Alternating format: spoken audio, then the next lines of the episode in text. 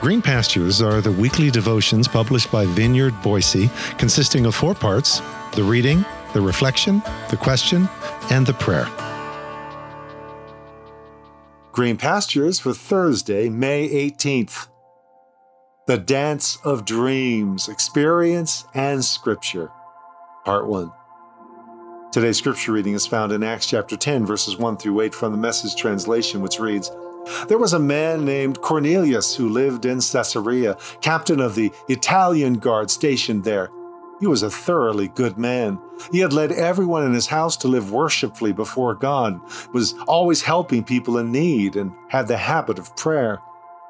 One day, about three o'clock in the afternoon, he had a vision. An angel of God, as real as his next door neighbor, came in and said, Cornelius. Cornelius stared hard, wondering if he was seeing things. And then he said, What do you want, sir? The angel said, Your prayers and neighborly acts have brought you to God's attention. Here's what you are to do send men to Joppa and get Simon, the one everyone calls Peter. He is staying with Simon the tanner, whose house is down by the sea. As soon as the angel was gone, Cornelius called two servants and one particularly devout soldier from the guard. He went over with them in great detail everything that had just happened, and then sent them off to Joppa. This is God's Word. So, how does this whole business of dreams and visions actually, practically work? And how does this relate to Scripture? How are dreams and visions and scripture supposed to interact? I would call it a dance. Of course, I would. It is a dance of dreams, experience, and scripture, each playing off the other, now one taking the lead, then the other, somewhat like the improv of a jazz ensemble as opposed to the more structured performance of a scripted symphony. Cornelius had a vision of Peter, while Peter had a vision of Cornelius. That's how Mark Batterson put it in that quote from his book Whisper that we visited yesterday.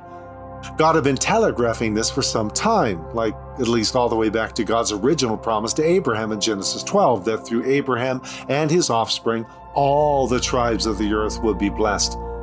This was different. Blessings within one's tribe by one's tribal deity or deities, this was the norm which is why tribes so jealously guarded their deities. See, some things never change. But this was blessing from the deity through your tribe to all other tribes on the planet. I can see Abraham shaking his head, saying, I don't know what that means along with his descendants, who naturally formed a tribe that was essentially walled off from all the other tribes of the earth through a foundational rite of passage circumcision. Circumcision meant you were in, uncircumcision meant you were out. And God's the one who gave them the idea, the rite of passage intended to mark them off as having a special relationship with God that would result in them ultimately fulfilling their purpose of all the tribes of the earth being blessed through them. Unfortunately, the rite had the overall effect of turning them inward rather than outward, which is often what happens with our rites and rituals. So, how to turn them outward? A new revelation from a mountain? A new prophetic scroll? A divine hand writing on the wall? Or how about a couple of burning bushes? No. God chose to make one of the most significant pivots in all of church history through a dream.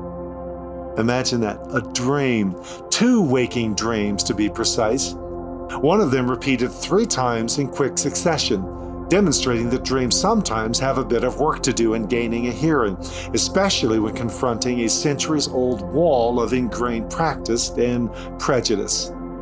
But I'm getting ahead of myself. That's the second dream, and that's tomorrow. Sit with that first dream in today's reading a bit longer. That dream that the outsider had, the pagan, the Roman, the occupier from the people of iron, as the First Nations translation would put it. Yeah, sit with this one for a bit longer first and ponder the fact that God connected with him through a waking dream in the first place. So, as we pause for a moment of personal reflection and prayer, ponder have you ever had a waking dream like Cornelius did?